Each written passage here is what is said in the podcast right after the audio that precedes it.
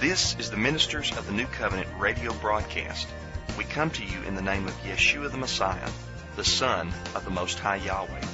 Tune in each week to hear teachings directly from Scripture, focused upon believing in the Father, His Son, and the holy and righteous law of our Creator. At the end of this broadcast, we will give you the web address whereby you may contact us for further scriptural information. Well, good evening to everybody out there tonight listening by way of radio. I really appreciate everybody that takes their time to study our Heavenly Father's Word. It means a lot to me, and most importantly, it means a ton to Him. I'd like to pick back up where we left off last week in regards to oneness theology. Now, this message and last week's message could also hold true to what's called Trinitarian theology.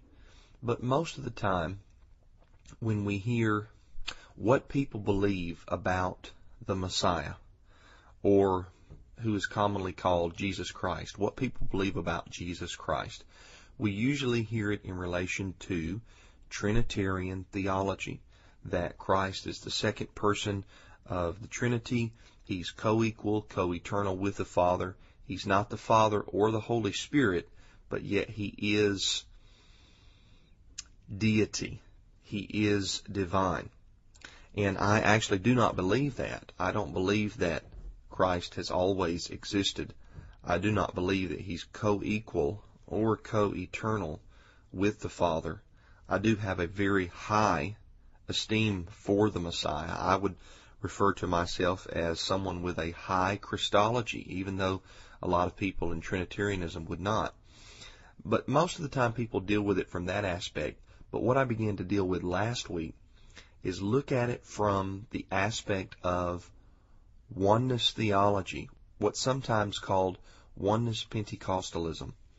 The belief that the Almighty or God is only one person, and that that one person, i.e. the Father, came down from heaven at a point in time, wrapped himself in a robe of flesh, took upon humanity, and walked this earth as the Son of the Almighty.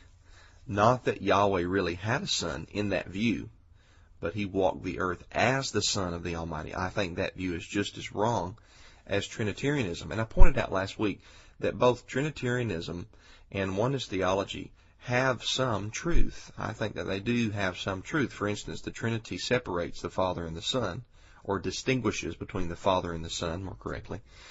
And the oneness group believes that there's only one person in Almighty Yahweh, that Yahweh is Unitarian when it comes to his personage, and I think that they have that correct but neither one of them, I believe, holds the truth about the Son of Almighty Yahweh.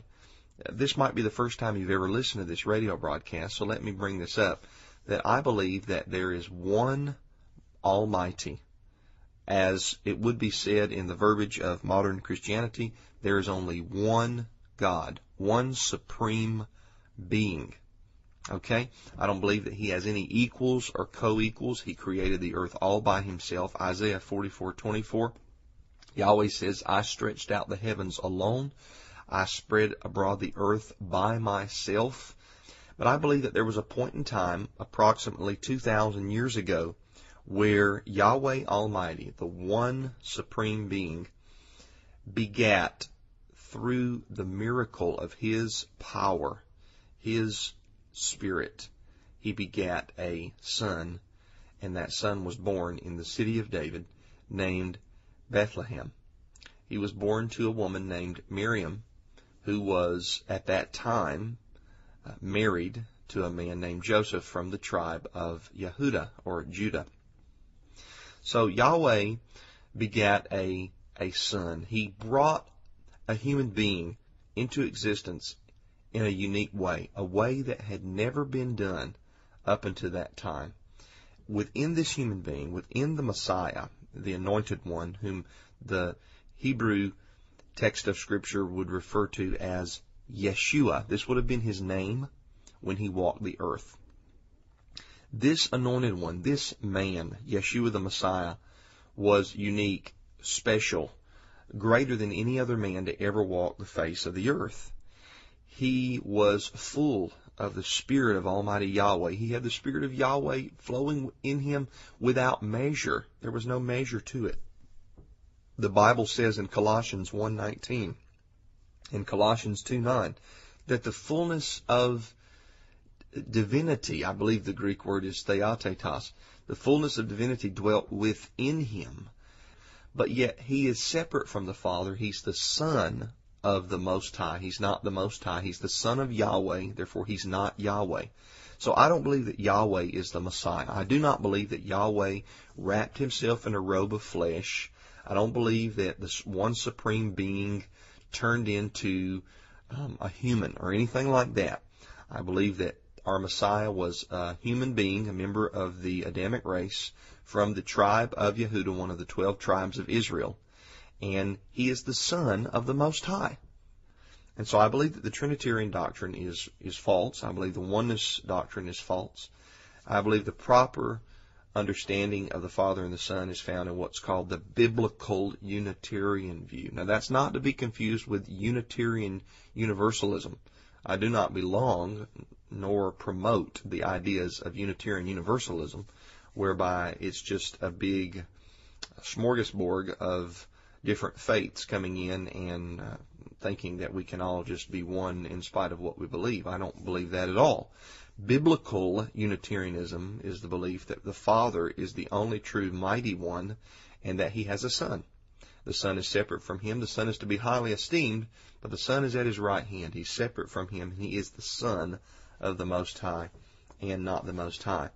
So, a little lengthy there on the introduction, but hopefully it will be beneficial to those that have never heard this broadcast before. I want to pick up on oneness theology because oneness theology believes that Yeshua is the Father. I've got a book here in my office by the very prominent uh, oneness Pentecostal theologian. Uh, the book is titled The Oneness of God, and they actually state in there that Jesus is the Father, or more correctly, Yeshua is the Father. And oneness proponents make an attempt to link verses together in order to show that Yeshua is the Father. Uh, for instance, it is stated that when Yeshua says in John 8:24, "If ye believe not that I am He, ye shall die in your sins." When he says that in John 8:24, they would tell you that it is a declaration that we must believe that Yeshua is the Father. However, just a little bit before this in John 8, verses 17 through 18, Yeshua himself had already declared that he and his Father were two witnesses of his authenticity. He states to the religious leaders of that time, Is it not written in your law that the testimony of two is true? He says, I am one, and my Father beareth witness also of me. John 8:19, he clearly makes mention of knowing Him, Yeshua, and knowing His Father, Yahweh. Then if you go after in John 8:25, the Judahite leaders asked Yeshua who he was, and Yeshua's response was that he was whom he told them he was from the beginning. And all through the Gospel of John, all through the Gospel according to John, Yeshua emphasizes his being the Messiah as well as his role as the Son of the Almighty in speaking to the Judahite leaders. You can take this to John 5, 17 through 27, and to John 4, 25 through 26, and to John 6, 68 through 69. John 4 is probably the most eye-opening because it's the first time that he uses the phrase I am. In the Greek it is ego eimi. And he uses this phrase in his discussion with the woman at the well. The woman at the well tells him at the end, towards the end of their discussion, we know that when the Messiah comes, he will tell us all these things. And he looks at her and he says, I that speaketh to thee am he. I am he. Well, who is he talking about? I am who? I am he doesn't mean I'm the I am of Exodus 3:14, like most people erroneously try to link up. I am he in context means I am the Mashiach. I am the Messiah. I'm the promised deliverer that Yahweh will send. And that's the context of the entire Gospel of John. As a matter of fact, at the end of the Gospel of John, in John 20 verse 31, John tells us why he wrote his Gospel. He says, I have written to you these things so that you would believe that Yeshua is the Son of Yahweh. John did not write his Gospel to try to teach us that Yeshua was Yahweh. He wrote his Gospel to teach us that Yeshua was the Son of Yahweh and is the Son of Yahweh today at the Father's right hand. Revelation 21, 6 through 7 is another text that is sometimes used to prove that Yeshua is the Father of all overcomers. And there are certain Bible translations that incorrectly place the words of these verses in red letters, implying that Yeshua is the one speaking rather than Yahweh. And this is another thing you need to be careful with when you study the doctrine of Christology. I'm not completely against having red letter Bibles. That is where the translators have decided to put the words of the Messiah in red so you know when he is speaking. Now that doesn't mean you should only take heed to his words. Some people claim that, well, that's written in red and we want to esteem that higher than everything else. No. But I think it's okay so long as you recognize it's just a, uh, it's just a way for you to know exactly when he's speaking. What you also need to recognize is this, is that the translators are not infallible. They have the capability of mistaking where he is talking. And I think one such case is with certain Bible translations in Revelation 21, 6 through 7. We see in that text that the speaker, the one that is talking, is the one who is sitting on the throne. And that is none other than Yahweh Almighty. You can know this by looking at Revelation 4 verse 2 and Revelation 5 verses 1 through 7. So the speaker in Revelation 21, 6 through 7 is none other than Father Yahweh. It's not Yeshua. So those letters should not be in red in those red letter Bibles. Now, there are attempts made to make Yeshua the one sitting on the throne by citing Revelation 1, 8 through 11. Revelation 1, 4 through 5 clearly show that Yahweh is the one who was, and is and is to come. And that Yeshua is the trustworthy witness, the firstborn from the dead.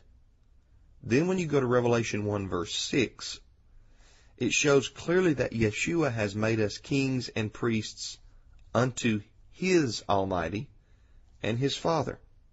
Notice here in Revelation 1 verse 6 that Yeshua made us kings unto his Almighty, which means that Yeshua has an Almighty that he worships and serves.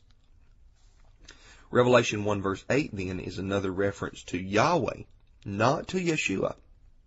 This parallels back to verse 4. When you read Revelation 1, verse 4 and verse 8, you'll see that there's a parallel. Verse 8 is not a reference to Yeshua saying anything. Verse 8 through 11 is a reference to Almighty Yahweh. Alright? Now, in Revelation 1 verse 11, we see the use of a phrase that is fairly common in the book of Revelation, and that is Alpha and Omega. And the phrase, I am the Alpha and the Omega in the book of Revelation, probably more properly the Hebrew alphabet, but Alpha and Omega are letters in the Greek alphabet. Um, as a matter of fact, the word alphabet comes to us from the Greek language. That's the first two letters in the Greek language, alpha and beta. Alpha is the first letter in the Greek language, and omega is the final letter. Now in Hebrew, it would be the aleph, would be the first letter, and then the tav would be the last letter. Revelation 1.11's use of alpha and omega could be a reference to Yeshua. But, but, the manuscript evidence is lacking in this area. Several translations, like the NIV, the Revised Standard Version, the American Standard Version, the New American Standard Bible, etc., omit both phrases, seeing they are not in the ancient Greek New Testament manuscripts, Codex Vaticanus and Codex Sinaiticus. They are also not in most of the majority text of the Greek New Testament. Now, we do clearly see a differentiation between the one who is seated on the throne and the Lamb in Revelation chapters 4 through 5. Oneness proponents attempt to bypass this differentiation by saying that the language of Revelation is figurative and not literal. Now, while it is true that Yahweh doesn't have a literal right hand like we would think of it, and Yeshua is certainly not a literal sheep or a literal lamb, the symbolism in Revelation does not disprove the fact that the text speaks of two different beings. The Father, one being, and the Son, another being. Revelation chapter 5 verse 7 clearly shows us that the Lamb, Yeshua, takes the book out of the right hand of the one sitting on the throne, who is Yahweh. Now, figurative language does not negate the message that is stated here. For the author of Revelation to write to us that the Lamb comes and takes the book out of the hand of the one that is seated on the throne, the word lamb might be figurative, but it doesn't negate that there is still one taking something from another. Alright, so we must know the scriptures here, especially in the book of Revelation. We must also recognize that just because Yeshua may have the title Alpha and Omega, or first and last, applied to him, that does not mean he is the same first and last as Yahweh Almighty. Just because you have somebody with a shared title doesn't mean they're the same person. What happens is a lot of people go to Isaiah 41, I believe it's right around verse 4, where Yahweh says, I am the first and the last, and beside me there is no mighty one, there is no Savior. Then they go over here to Revelation and they see where Yeshua calls himself the first and the last. And it is true that he does refer to himself as the first and the last in the first chapter of the book of Revelation because it goes on to say, I was dead and now I'm alive, and that has to be talking about the Son.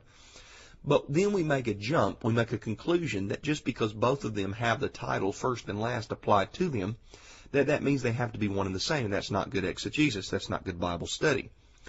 People can carry the exact same title and be two different persons or two different beings. Let me give you a quick example. For instance, Yeshua says to us in uh, John chapter, I believe it's 8, John chapter 8, he says, I am the light of the world. Okay? But yet he tells his disciples in Matthew 5 verse 16, you are the light of the world. Now, should we lump those two together? Well, Yeshua calls himself the light of the world in John 8, but he calls his disciples the light of the world in Matthew 5, so that must mean they all have to be one and the same because they have the exact same title applied to them. No. And you see the ridiculousness of that exegesis or actually eisegesis in the scriptures. You see how that is just not factual. But yet when it comes to lumping Isaiah 41 and Revelation 1 and both uses of first and last together, people think that that's just marvelous. But it's just as ridiculous as trying to say that the disciples have to be Yeshua because they're called the light of the world by Yeshua himself. So Yahweh is the first and the last in his own respect, and Yeshua can also have that title first and last applied to him, but he's not the first like Yahweh's the first, and he's not the last like Yahweh's the last. And that's maybe for another time and another message, but hopefully you get what I'm saying. Now, we must know the scriptures because there has been a very sharp attack centered on using Old Testament quotes found in the New Testament that are applied to both Yahweh and Yeshua to prove the two are one and the same. And it's important to understand these verses correctly. For instance, we'll start in Romans 14. Romans 14, 10 through 11 reads this. But why dost thou judge thy brother? Or why dost thou set it not thy brother? For we shall all stand before the judgment seat of Christ. For it is written, As I live, saith the Lord, every knee shall bow to me, and every tongue shall confess to God. Now that's a direct quote from the King James Version. So Paul was quoting Isaiah 45 verse 23, where the speaker is Yahweh. Yahweh the Father is the speaker. So when verse 23 says that unto me, that me refers to Yahweh. It goes on to say, every knee will bow and every tongue will swear to Yahweh. Therefore, in Romans 14 verse 11, the word Lord must mean Yahweh, as do me, the word me, and the word God. All of those are referencing Yahweh. When we go back to Isaiah 45 verse 23, there is no mention of the Messiah in this verse, not even in verse 10 in Romans 14.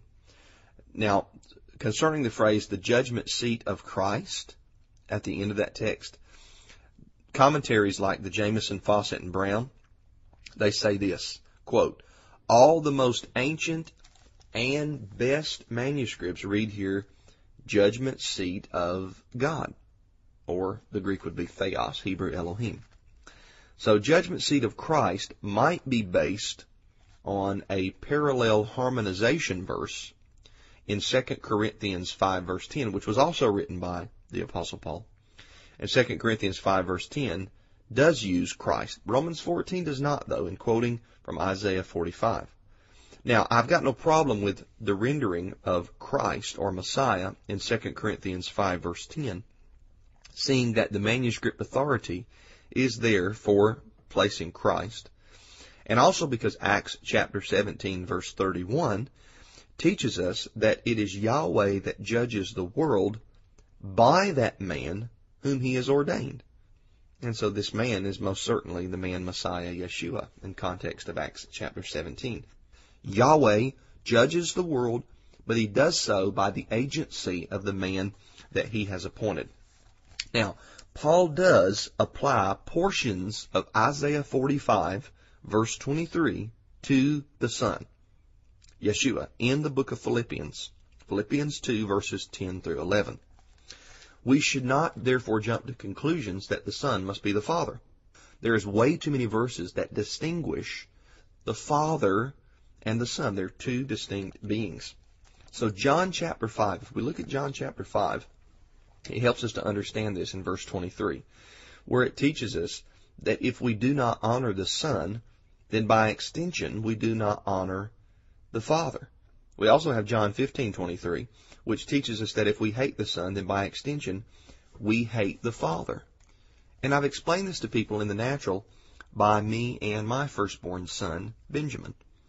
If somebody hates my son and does not want to honor my son, then in effect they're hating me and not wanting to honor me. If my son, Benjamin, is not welcome in their house, then me, Matthew Janzen, the father of Benjamin, is also not welcome in their house. You see that? I don't want to have anything to do with anybody that hates my firstborn son. Likewise, Yahweh does not want anything to do with you if you hate his son. And if you do not honor his son, you're not honoring him. See, Yahweh wants you to honor his son. Yahweh wants you to pay homage to his son. We talked about in a previous sermon in Psalm 2, the psalmist writes, kiss the son, which means to pay homage to the son, lest Yahweh be angry with you. Yahweh is angry with people that do not pay homage to his son. Why? Because he's his son. He's the only begotten son of the Father. He's the one that Yahweh appointed and ordained and anointed with the Holy Spirit. So, in relation to this concept, if you bow your knee to the Son, then by extension, you're bowing your knee to the Father. Now I want you to notice what is sworn in Isaiah 45, 23 through 24. What is sworn is not what is sworn in Philippians 2, verse 11. Uh, Philippians 2, verse 11 says, Every tongue shall confess or swear that Yeshua is Master or Lord. Now that is the word kurios. The word kurios does not automatically apply to Yahweh. It is not saying that the tongues are confessing that Yeshua is Yahweh. No. It's saying that the tongues are confessing that Yeshua is Master. He's the Lord. Remember the famous Christological passage of Psalm 110.1. He's the Lord that Yahweh speaks to. He's David's Lord. Yahweh, or David, says, Yahweh says to my Lord, to my Master. That's how we must confess that Yeshua is Lord. The next reference is in 1 Peter 2 verse 8, where we read, And a stone of stumbling, and a rock of offense, even to them which stumble at the word, being disobedient, whereunto also they were appointed.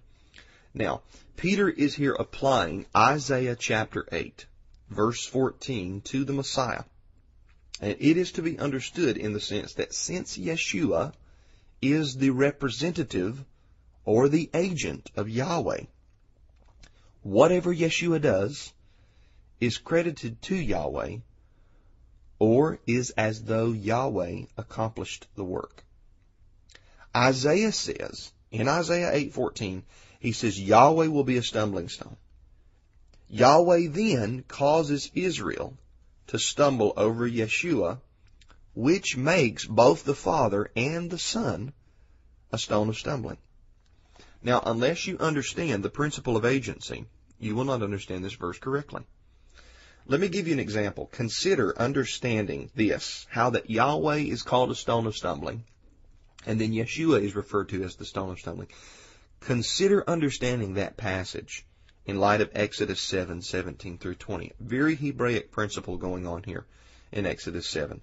So Yahweh says here in this text, catch this, he says that he, Yahweh, will smite the waters with the rod in his own hand. Yet it was Aaron that held the rod. Exodus 7, 19 through 20. Now, if we use the same process of interpretation as oneness theology does, then we would have to say that Aaron is Yahweh. Aaron is another manifestation of Yahweh. We'd have to, but we know that that's not right. We know that Aaron is not Yahweh. We know that Aaron was Moses' brother from the tribe of Levi. But why here is Yahweh's hand equated with Aaron's hand? Aaron was the representative of Yahweh, so therefore when Aaron struck the river with his rod, Yahweh was using him as a vessel. It did not mean that Yahweh and Aaron were one and the same, nor does it mean that Yahweh and Yeshua are one and the same when they're both spoken about as the stone of stumbling. Yahweh is using Yeshua to perform his work. And so what we've seen in this broadcast tonight is that when we go through the scriptures, we see the overwhelming consensus being that Yahweh and Yeshua are separate. I've taught on that extensively. So what we do then is we track back through some of the main texts that Trinitarianism and oneness theology in particular in these past two lessons use. And we see that there is a proper way to harmonize these gray texts with the black and white ones. If you've got 100 verses that say one thing and one verse that says, looks like it says something different, in all likelihood, you're misunderstanding something in the one verse. And you need to harmonize the one with the 100. Listen, I appreciate you. My time is come and gone on this broadcast tonight. My time is fleeting. I want to offer you a free book. The free book is titled Who Then Is This? It's a comprehensive study on the identity of the Messiah, free and postpaid to anyone that contacts me by calling or emailing me just listen up for the information at the end of this broadcast. I'll be glad to send you this book. Who then is this? I want to get this in your hands. It's very important that you understand the concept of the true Father and the true Son. And so until next week, according to His will, may Yahweh bless you. Shalom. You've been listening to the Ministers of the New Covenant radio broadcast. Our website is ministersnewcovenant.org. That's ministersnewcovenant.org. Please visit our website where you will find hundreds of audio sermons as well as videos, books, and articles explaining various doctrines in the scriptural faith. For questions, you can also call 678 347 6240.